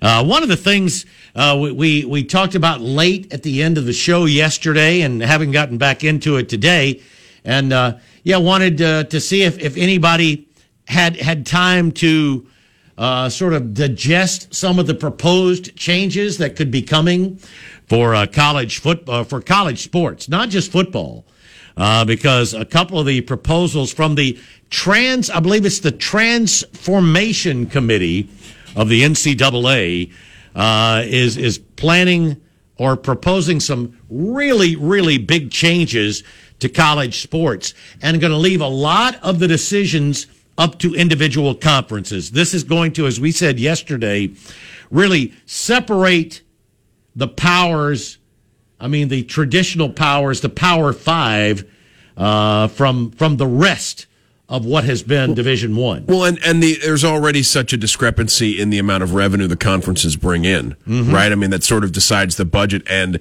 I I can understand the argument that maybe we shouldn't be writing the rule book to accommodate the the teams with the you know on on the lowest end, right, with the smallest the, budgets when, on on the lowest end of the revenue spectrum. Right. I mean, when teams have, if you have the resources to be able to fund a full roster of a roster of full scholarship players, why should you have partial scholarships? And then I guess the question would be, well, then why stop at 85 in that situation? Why not let teams, if you're, if we're going to make the argument for resources, why not let teams put as many players on scholarship as they want in that, that situation? That may be there's, coming too. Yeah, I mean, there's, you know, there, there is a. I mean, if you're, if you're not going to limit the number of coaches, why are you going to limit the number of players? You know, and, and the thing we so do you want to run through the do you want to run yeah. through the, the proposals again before we yeah the yeah. proposals we talked about this yesterday. This was um, Ross Dellenger on SportsIllustrated.com wrote this uh, yesterday. Um, some of the proposals include, and again, I'll, let's go over the ones that are going to be up to the conference first. All right, the ones, uh, the proposed rule changes that would be determined by conferences would be one eliminating scholarship caps on sports that offer only partial scholarships. That is pretty much any sport other than football and basketball. Right. Men, men's and women's basketball are full scholarship right. sports. Is there another women's sport that's a full scholarship sport that we uh, don't? There are some that, that are. I'm not sure. The only sports I'm absolutely sure about as far as no par- partials are, are, football and basketball. Football, men's basketball, women's basketball. Right. I, I, couldn't tell you another one for sure, but yeah, so maybe that means every sport would be full, could be full scholarship. Uh, you know, baseball, of course, has for years gone with 11.7 scholarships, which is one third of your 35 man active roster. Now, schools won't like I, I don't I suspect a school won't put a thousand players on scholarship No, on I think you're still team. you're still going to. Well, see, that's the thing. It doesn't affect scholarship limits. The- limits, So yeah. your scholarship limit is 35. So you could have 35 players on scholarship. What that? I wonder what what does that do to Title IX though? Because one of the reasons that some sports were less is because football, um, you know, you, you had to make up in other sports some some of the I scholarship suspect numbers. I suspect the rules will be written in a way that accommodates Title IX because it's the law, right? Like I would, I Yeah. would suspect I would suspect the rules will still find a way, but you but you can still tinker with things like partial scholarships and and allowing. I mean, some of that is some of that is is sort of an artificial way to hold hold budgets down, right? To keep you from Well, spending too much on Elimin- all right, on scholarships el- and you. eliminating scholarship caps on sports that only offer partial scholarships. That means you're not limited to 11.7. That just means it could go to whatever you your school can afford. Well, whatever the roster may be, like whatever, whatever however many you can have on a roster. yeah. size. All right, the second proposal would be abolishing the limitation on the number of coaches per team. And one example was instead of having 25 analysts, just have 25 full-time coaches added to your team. The the thing we wondered about yesterday is, you know, if if uh, in if you have an 85 man roster, I, I, I, can't imagine it, it. The traffic could be a little difficult on the field if you've got 30 full time coaches, don't you think? Well, and I think the rules in professional sports are pretty loose as far as like limits on how many coaches you want to have as a team. I think if you want to have, you know, if you if you if you want to have, like, I think if you're an NBA team and you want to have ten or fifteen or twenty assistant coaches, Coach per I think- player. I think maybe there's a limit on how many you can have on the bench. But like I think in, in practice and things like that, now I would imagine in college football there'd be a limit on how many coaches you can have on the sideline, right? Because you don't want it to look like uh, the Sergeant Pepper album cover or something there on the sidelines, you know, with with, with every single you know every, every single school employee they're lined up and you know and, and, and mashed together. But no, I, I uh, and the, well, and the other thing in college sports, right, Bill? Like how many you, you couldn't you couldn't have an unlimited number of coaches and let them all go recruit, right? Like that. I, I, I, assume. Wouldn't, I wouldn't guess. I that you assume. could. That sure, that doesn't seem fair. No. Um, and then and then the third proposal. But if you're which- but if you're simply talking about switching the title from analyst to coach, Right, because and being there, less there ambiguous, questions as to, well, is he doing any work on the field? And if so, is that a violation? It would be like, who cares? yeah, no, who have- cares? You're if- paying them to coach. Uh, they can coach in the film room or on the field. and you and if you want to say You might limit the number that could be on the sideline exactly during a game. exactly, you, you want to say you Or can only have the, the, the, only this many can be active on game day Mm-hmm. as coaches, but on practice, you know, in, in th- throughout the week, uh, what's the difference, right, between a between an assistant, an assistant analyst, and an assistant coach? And then the uh, third would be uh, allowing direct payment from schools to players and and not limiting that to the cost of attendance. Right, which is already- I doing that. You know that could be a way. I, I I wonder if that's if, if that is an attempt to try to control NIL a little bit. I, Maybe. I don't know. mean, I, I don't know. if We're still not seeing any anything that resembles restrictions on what players can earn. Well, then, then you definitely would be able to offer players when you're recruiting.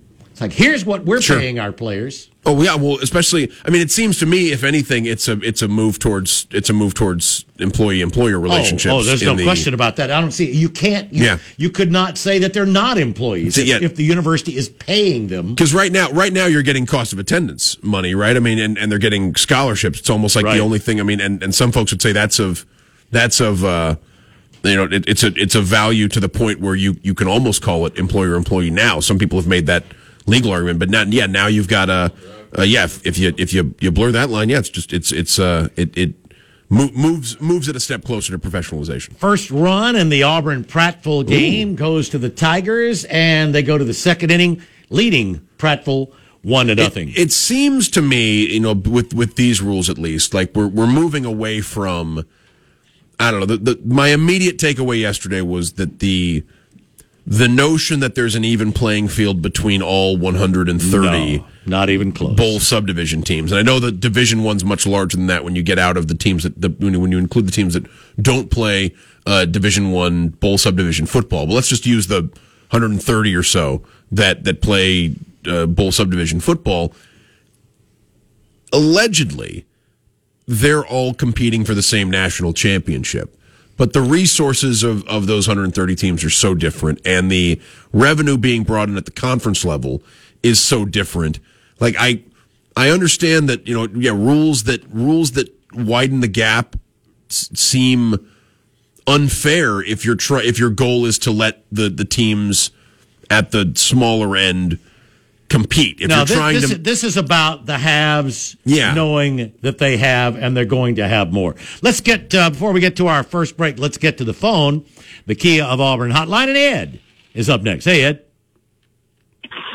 Hey, is Dan there? Hey Ed, good to hear from you. Hey, Dan, uh, if I could, I just I'd rather just talk to you. I don't want to get in, into an argument today. Uh, I, I wanted to know. I think that Bryan Harsin's doing a lot uh, as far as changing his uh, recruiting tactics and such. But we all know that A and M uh, and other schools they are buying teams do you think that Auburn, the people behind Auburn, and, and the NIL thing, we all know that's kind of a joke and it's kind of out of, it's really out of hand right now. But do you think that Auburn, the people behind Auburn, are going to put out the money to get the the players, or do you think? Uh, I, I, I just wanted your opinion on that, and I appreciate you taking my call and and and Bill, I love you, but I just I, I don't have time to argue. Uh, I love y'all. I, I, I didn't know we always argued. Appreciate the phone call, Ed. Yeah, great, Okay. great to great to hear from you. I think I think we can I think we can all be civil, and, and, uh, Well, yeah. I think it's all. I think everybody involved can uh, can can be civil about that. It's weird that I have to be the adult here. Am You didn't know, you, I know you didn't do anything. I, know Really? you're right. I, I mean, what, what, what do you think? no, you didn't do anything wrong. I'm. I, I sort of wonder about that. I, I do wonder if Auburn can, um, if if if Auburn will, or the Auburn people fan base will just blindly contribute money expecting to get the best players. I mean, everybody wants to get the best players. Uh, I just don't know that, that Auburn seems to be as quick to just buy in to to uh, to, uh, With all due respect to, to, know, the to, to make the pot deeper to, to produce better players. with with all due respect to the folks, you know, selling subscriptions and trying to trying to help, you know, trying to get normal people involved in the NIL push and everything. It seems to me like it's going to take. I mean, it, it, that any any decision, any answer to the question that Ed had is going to be decided by people who make a lot of money. Like people who personally bring in a lot of money are going to have to decide this this Ruiz character in Miami who is getting promotion for his companies by signing Miami transfers to eye popping uh, endorsement deals. You know, it, where's the Auburn equivalent of that? Who's going to decide they're going to be the company signing uh, the the new Auburn uh, basketball transfer to a to a to a rich endorsement deal? I don't know if it's going to be a collective or or a subscription service. Where if because I don't know how much of that's you know at the A and M level. I wonder how much of it's coming directly from certain individuals at other companies, you know, at other at other SEC programs. And let's also not forget, as Jason Caldwell pointed out, yes, the NILs, uh, the NIL contracts are influencing some of recruiting. We suspect, uh, you know, in some cases a lot. But when you're sending players into the NFL draft at a at a high rate, that is just as powerful a recruiting message as a check up front because that's that sets you up on yeah, but it's life changing money. But it's not like But it's not money in your hand right now. Well, but it's also not like the school that's sending the players to the NFL isn't already paying you about as much as you can get anywhere either. It's not as though, well, I have a choice of do I go to the school that puts players in the league or do I go somewhere where I make money? Because you can go make a lot of money at the schools that are putting the most players in the NFL right now too. So it's, it's what that's done has made it even more difficult for some other schools to try to catch up. All right, we'll get to our first break again. If we have an opportunity, we'll rerun the interview with Sonny DiChiara in a little while here. But uh, we'd love for you to join in as we continue here on the Friday Drive. Time to churn up some more yardage on the drive. Drive with Bill Cameron and Dan Peck on ESPN 1067 and online at ESPNAU.com and on Fox Sports Central Alabama at 98.3 FM in Birmingham and Sylacauga. To be a part of the drive, call 334-321-1390. Toll free at 888-382-7502 or email the drive at ESPNAU.com. Welcome back into the drive. 23 minutes after 5 o'clock here on this nice looking Friday afternoon. Man, it has really been uh, some nice weather. Great weather for baseball. And Auburn High out to a good start 3 nothing over Prattville. If they win the doubleheader, then they uh, move on to the next round and uh, most likely hosting. Yeah, hopefully in the uh, what? So you got graduation next weekend uh, here in Auburn. This is the uh, this is the final weekend, or this was final weekend of classes. Finals next weekend, and then I guess Friday and Saturday commencement uh, next weekend. Hopefully the weather uh, cooperates. But yeah, like you said, Bill, been pretty mild and uh, and, and quite nice uh, here at the at the end of, uh, of of April in in the Auburn area. Yeah, so um, Hopefully that holds up. Yeah. eh, not likely. What was Vegas like? Hot? Um, no, it wasn't too bad. I mean, it was 80, it was like 82 the first day or so, that it was 93 or so when we left. Give give it a month or two, right? And that, that you know the uh, the, the su- summertime in that city is no joke. But you'll Uh, no, you're not kidding. Uh, but no, it, it was, it was nice. Uh, so, so we'll see draft. Speaking of Vegas, draft continues tonight with rounds two and three. And as we said, uh, hopefully Roger McCreary, hears his name called today. Yeah, wondering who the first quarterback will be of the uh, of the group that uh, didn't uh, make it uh, or di- didn't get selected in the first round. Uh, Kenny Pickett from Pittsburgh, the only quarterback taken in the first round, staying in the city of Pittsburgh, taken by the Steelers. Could be Matt Corral uh, from uh, from Ole Miss. Could be uh, Malik Willis from Liberty. You do start to wonder now that he didn't go in the first round, Bill. You wonder if the knee injury in the bowl game hurt Matt Corral more than uh, you know. Folks try to downplay it, and I know that it's.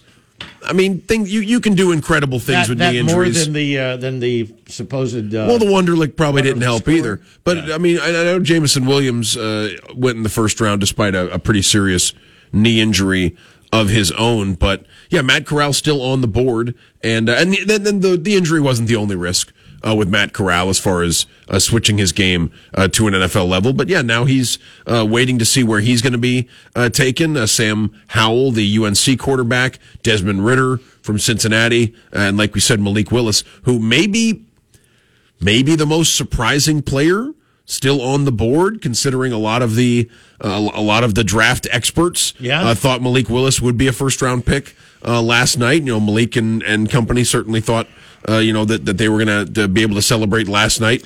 Um, Yeah, I, I told you. Yeah, Yeah. saw saw the family and uh, and probably a lot of friends that were uh, coming through McCarran uh, as as we were getting ready to fly out of Vegas. So hopefully Malik doesn't have to wait too long tonight. But yeah, it's No, uh, he's no, uh, he's still still on the board uh, after uh, after the first round ends uh, last night with the uh, yeah with with just the one quarterback uh, Kenny Pickett going from Pittsburgh.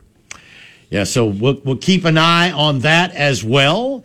Um, let's see what else. Any anything else? Any other? You got the NBA playoffs uh, going on. Oh, I mean, yeah, that's true. Three three rounds. yeah, uh, I just I just forget. so well, no, well, I'm- no, I'm but it's the first. not- I it's the first just round. It doesn't count. I, NBA I understand. I know. So, so I'm like, just not an NBA so guy. Sunday, I think Sunday's game's going to be a big one. So, so Sunday, you've got uh, game one of the Bucks and the Celtics.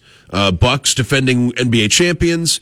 Celtics just had that really impressive series against the Brooklyn Nets. That's the noon game Sunday on ABC. Game one in the in the Eastern Conference semifinals. Milwaukee at Boston. I think that could be a series with the Greek Freak against that Boston defense. Some really familiar players, by the way, if you're an SEC fan. Grant Williams, the uh, the former Tennessee Volunteer, getting a lot of minutes up in Boston. Uh, Robert Williams uh, got injured, but the uh, the Texas A&M big man from a couple of years ago, uh, I believe, was the guy who injured Bryce Brown on the uh, on the on the dunk. If you Oh, remember yeah. that the, the big man that blocked the dice the, the, the Bryce dunk attempt. Uh, so he's he's also uh, defending the post uh, for the uh, for the Boston Celtics these days. They're a uh, uh, that's that's a sneaky good uh, that's a sneaky good team that I mean, the the defending champions against a Boston team that looks like they can hang with anybody in the NBA should be an interesting, at least game one. Uh, and and I know that the home crowd in Boston will it'll make it it'll feel like a playoff game uh, with that with that crowd. Oh, yeah. uh, on uh, on Sunday at noon. We also, I believe, the other. So tonight you've got Memphis and Minnesota in Minnesota. That's game six. If Memphis wins, I believe game one of Grizzlies Warriors will also be on Sunday. So you might get uh, Ja Morant versus Steph Curry in the in the playoffs. That's if that's if the uh, if the if the Grizzlies were to win tonight, uh, you'd get Grizzlies Warriors starting on Sunday, and that would be the other game after Bucks Celtics. I don't know. I think, I mean, even for an extremely casual NBA fan. I think there could be some intriguing storylines and some players, you know, between wanting to see Ja Morant against established superstars, wanting to see Giannis try to figure out this Boston defense. There, there could be Luka advancing to the play, you know, to the second round for the first time. There, there should be uh, be something to watch for uh, for, for NBA fans, uh, certainly these next couple of days. Looking good. Things looking good for Auburn High School over in Prattville. They're up five nothing in the bottom of the second. Speaking of baseball, if we uh, have the opportunity, we'll rerun the Sonny DiChiara interview when we come back as the Tigers getting ready to take on Tennessee in about a half an hour up in Knoxville. Stick with us here on the Friday Drive.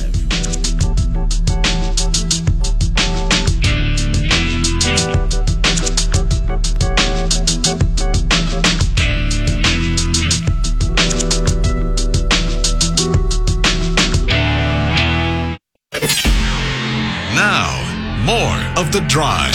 The Drive with Bill Cameron and Dan Peck on ESPN 1067 and online at ESPNAU.com and on Fox Sports Central Alabama at 98.3 FM in Birmingham and Sylacauga. To be a part of The Drive, call 334 321 1390. Toll free at 888 382 7502 or email The Drive at ESPNAU.com.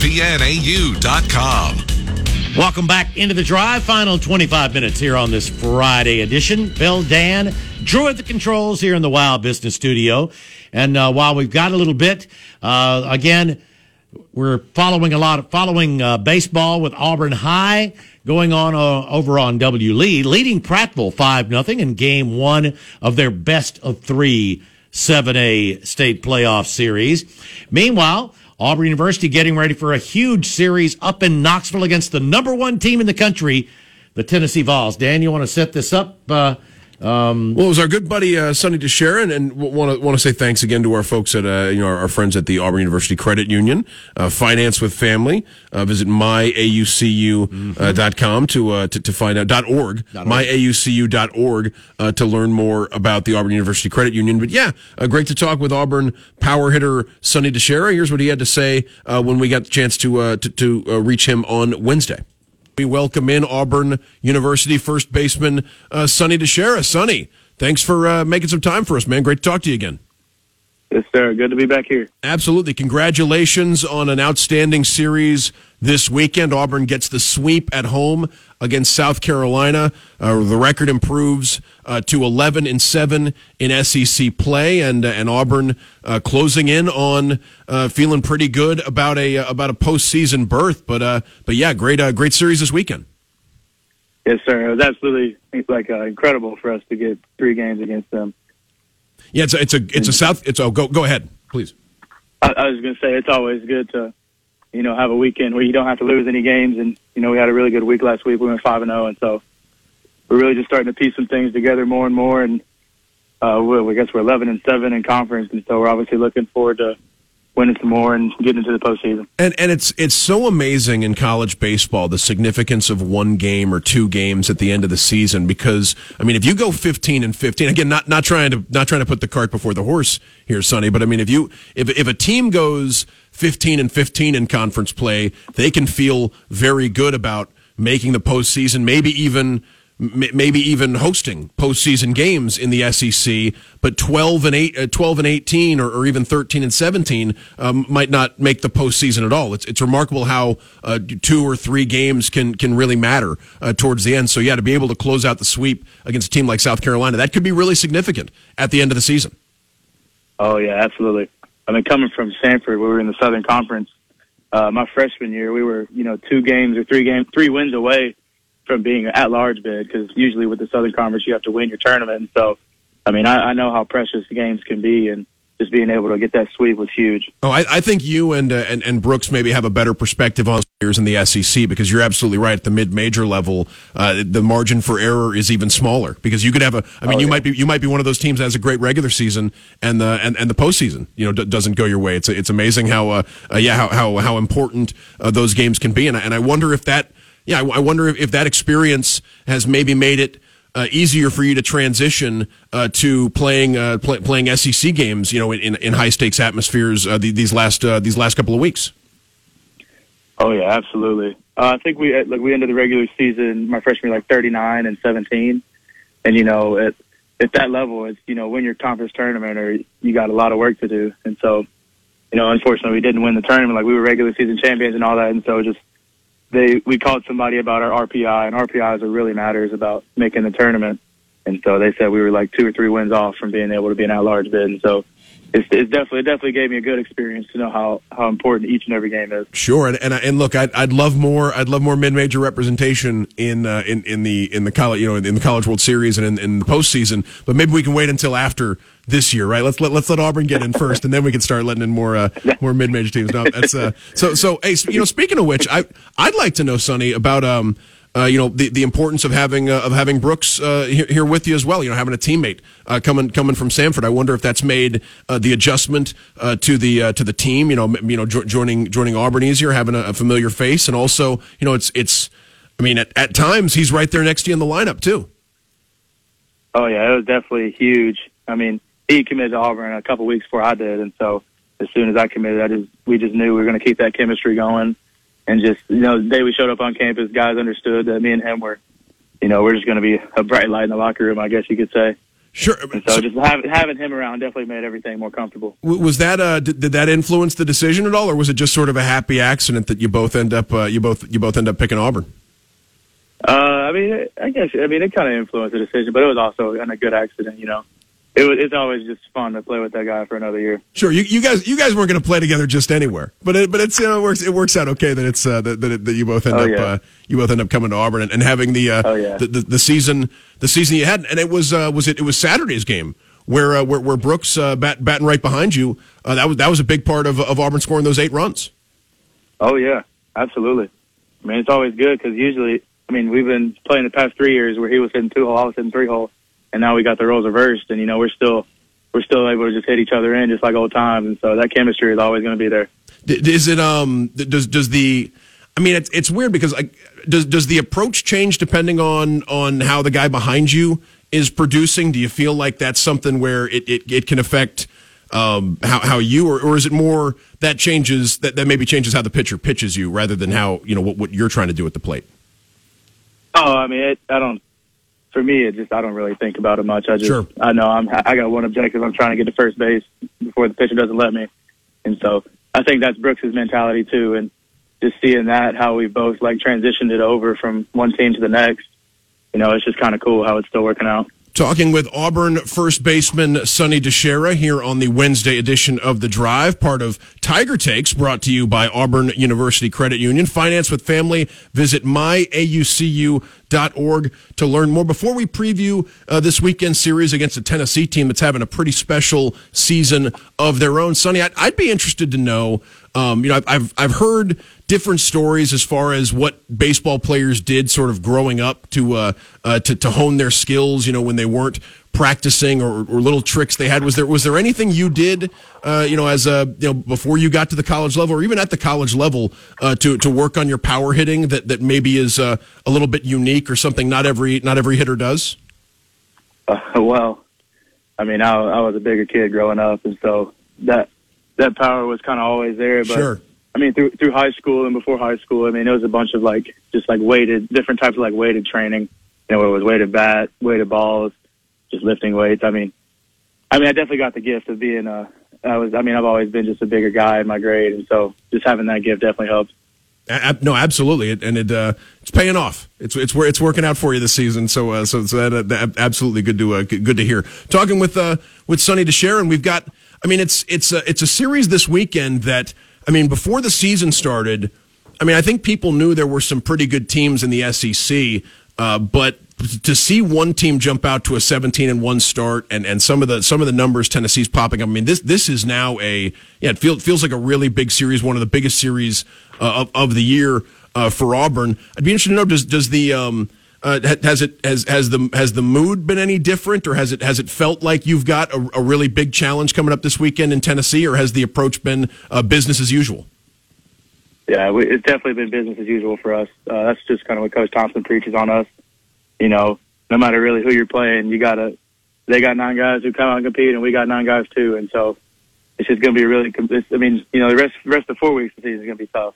Just so, being able to finish out, and so it's just it's always going to be a grind, no matter who we're playing. We, we were uh, we were talking with someone who watches a lot of uh, college baseball in in the previous hour, and he mentioned that so so Tennessee. It's one of the unique things about this Tennessee team is that they are uh, a um, a a somewhat flamboyant bunch for a baseball team. There's a lot of celebrating. There's a lot of uh, of of uh, showmanship and and uh, you know they're they're very demonstrative. They you know they they they they like to talk and and that's uh, not not something you always see uh, across uh, college baseball. Obviously, there are different approaches, and, and you see a, a somewhat different approach uh, here in Auburn. It's it's going to be something of a of a styles clash, and I'm, I'm wondering, you know, when when you see when you see teams that maybe are are having or, or you know in, in, in, clearly enjoying themselves a little bit more. Does that does that change? Uh, does that change anything to see a uh, you know an, an, opponent who's you know maybe uh, it, it's it's a, a different uh, philosophical approach to the game?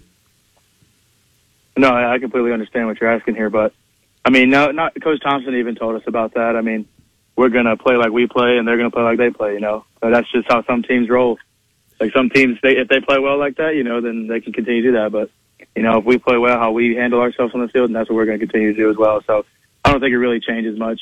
Yeah, but I think uh, go ahead. Some like some some teams could get in trouble and you know buy into the you know how another team's playing and try to match that. And I, and I think we got a pretty like tight woven core over here. So we're just going to continue to stick to our our style of play.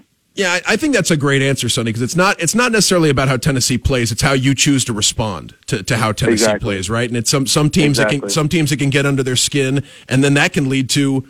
I mean, you don't know what you don't know what's going on between the ears, but that can lead to unforced errors. That can lead to you know maybe being overly emotional. And it's interesting to hear Coach Thompson sort of tell the team, yeah, it's just you know pl- play your game regardless of what the opponent is doing, and if they're doing anything uh, that maybe could throw you off.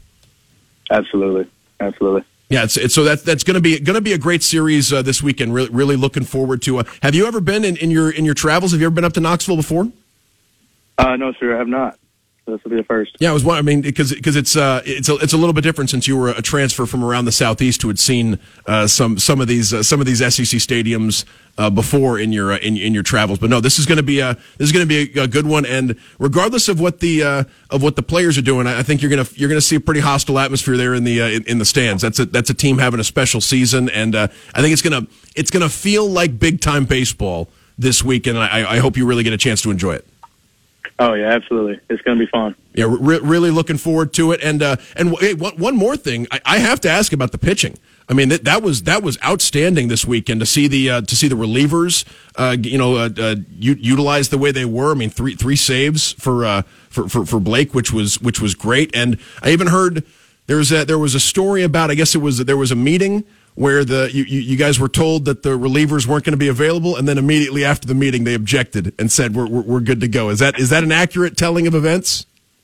That is an accurate telling of events. Uh, Skipper and Burkhalter went up to coach and was like, "Hey, we're throwing today, no matter what happens." They're like, you know, if the game's close, like we're coming in and we're going to shut it down, and they did just that. As as a they as, weren't having that one. As a non pitcher, does that does that get you going to see to see relievers, uh, you know, voice voicing their uh, voicing their readiness like that? Oh yeah, we were all like, because when coach told us that, we were like, yeah, okay, like because we knew Skipper and Burkhalter were gonna let that fly, so they uh we always we always got their backs, man. It's awesome to see that. No, that that's that's really cool, and and also have to mention uh, Joseph Gonzalez who, who's having this. I mean, it, it is he, he's been one of the best pitchers in the conference since coming back, and the way he's doing it in a in a league full of guys who who try to get close to triple digits and, and blow folks away. He's doing it with soft contact. He's doing it with with accuracy and and, and finding his location. And and I really, I mean, he's he, he's he's he's really pitching well. Oh yeah, man. Joseph's just his whole thing is just filling up that strike zone, and he's getting some weak contact. And I mean, it's awesome. To, it's awesome just to play behind him. Sure, I, 'Cause I, he's yeah, just gonna. We just know he's gonna pound the zone the whole game. yeah, you don't get uh, you don't get bored, right? You know, a lot of strikeouts and a lot. right. You know, who's who's uh, you know you, you don't you don't catch yourself just watching the game. You're you're going to be uh you're, you're to be called upon to uh, to to, uh, to to go get the ball if if you're if you're playing behind Joseph Gonzalez. That's exactly right. Very, very cool. Well, hey, enjoy uh, enjoy yourself this weekend. Again, thanks for making some time for us, Sonny, and and uh, tell everybody uh, if they want to follow you on social media where they can uh, where, where they can go. Yes, sir. If you guys want to follow me on social media on Instagram and uh, Twitter, it's just Sonny DiChiara, no spaces. We'll say, hey, Sonny, we really appreciate you making some time. It's uh, it's Sonny DiChiara, uh, spending time with Dan a little earlier. Again, Tiger takes every week Wednesday at 5.30, proudly presented by Auburn University Credit Union. Finance with family. Visit aucu.org. Um, speaking of baseball, Auburn continuing to lead Prattville over in Prattville in the first game of the best of three 7A playoffs. And it's 5-1, that ball game in the bottom of the third. We'll get to our final break of the afternoon. Stick with us as we wind it down here on the Friday Drive. Let's get back to the drive. The Drive with Bill Cameron and Dan Peck on ESPN 1067 and online at ESPNAU.com and on Fox Sports Central Alabama at 98.3 FM in Birmingham and Sylacauga. To be a part of The Drive, call 334 321 1390. Toll free at 888 382 7502 or email The Drive at ESPNAU.com.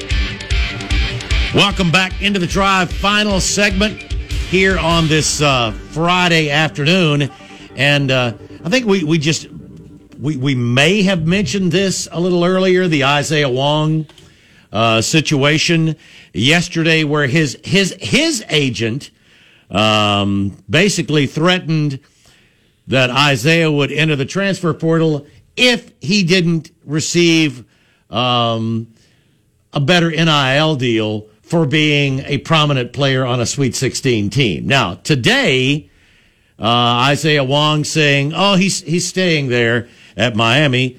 We don't know if he has gotten a sweet deal, but Dan, you were just telling me uh, a, a, another story, not quite the same, but I mean, it's it's not a. Uh, well, it is. I guess it is. So pretty similar. It's a man. different sport. It's so, so it's a, a defensive tackle from Arizona State, Jermayne Lole, uh, has announced that he's uh, entering the transfer portal in advance of the May first deadline. Uh, would like to stay at Arizona State. Apparently, in a meeting, uh, told uh, his defensive line coach Robert Rodriguez and uh, and the uh, head of sports performance that he's very fond of his current setup at at Arizona State and would like to continue working with them, but.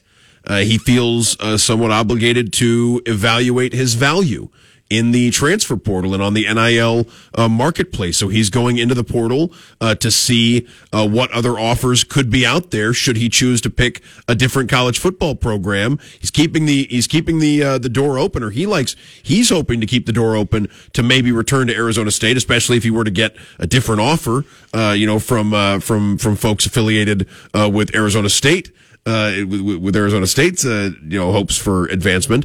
Uh, but yeah, he's he's apparently going to go out and and hear what other uh, what what other possibilities could be there if he chose to play a different school for a different school in 2022. It just feels funny talking about things Yeah. like this because I mean these would have been just you know 2 years ago. These are just blatant violations that you're begging for. Now it's like I guess you have to enter the transfer portal to find out what kinds of opportunities there could be at other places, don't you? I mean, I I I, guess you wouldn't be able to just Or I guess you could. I mean, why would you have to be in the transfer portal? You seem like you could just check with buddies that you've got at different schools and go, hey, I mean, maybe Oh, to make you guys get? maybe to make sure there'd be an offer for you at the school. You know, maybe I you'd want to be in the portal so you could actually talk with the coaching staff too. But you're right. but you're not supposed to be talking to the coaching staff about. Well, not about NIL, Bad. but you, but if you want to, you'd want to make sure there's a scholarship for you at the school, and you'd want to. True. Be, but I, I understand, you know, maybe in part the part about being so brazen. I don't know. It's it's strange to see someone so honest about this is Yeah. why Hey, in love the portal. school, but you know, This is a- I, I need to get paid. I mean, this is a significant player too, who uh, who announced uh, back in November he he planned on returning. Since then, there's been an exodus of Arizona State players into the portal. Fifteen scholarship players with eligibility remaining have left Arizona State uh, in the uh, in in since since the since the end of the season. Th- there have been some problems there. Uh, entering entering 2021, Lole did not play last year. Or suffered a triceps injury before the season, missed the whole year. Entering 2021, Pro Football Focus said he was the nation's number two interior defensive lineman after three years there as ought to be some opportunities available for the young man. there, there could be there could be a market for his services. In fact, uh, sources close to the situation tell uh, the uh, Arizona State 24/7 site uh, that he is expected uh, to garner offers in excess of uh, six figures uh, by, uh, by by different NIL collectives and other uh, organizations uh, with uh, with interests in college athletics. so uh, Show me the money. these will not be the last stories we see of this type. Although, with a deadline of May 1st, you're, I wonder how many more players are going to jump into the portal here over the next 24 hours. We're down to our final minute. Want to update you Auburn High now up 8 to 1 over Prattville. And Yellowhammer, we've got about 30 seconds. Let's let's uh let's bring him up. Uh, hey Yellowhammer. Up, up, Yellowhammer. Great stuff, Yellowhammer. Yeah. we had a little more time than Well that. said. But yeah, so uh, just keep an eye on that. Going to be an interesting weekend. Uh, we'll, we'll find out what happens tomorrow with Johni Broome, the uh, big basketball player, Auburn baseball, uh, in Tennessee. We'll talk about that and much more with Brian Matthews on Monday. But we're out of time. Good luck with finals. You know, anybody Oh, any, right. anybody getting ready for, on uh, Monday. for finals on If Monday. you weren't fortunate enough to have them before the you know last day. if you're leaving if you're leaving town you know because the semester's over be safe safe travels Right. Have a great summer if you are, and uh, hopefully you'll, you'll you know find us when you come back. We'll still be here to find you. Uh, but but we're planning on being here Monday. That's going to wrap things up for the Friday edition of the Drive. Have a great weekend, everybody. We are out of here.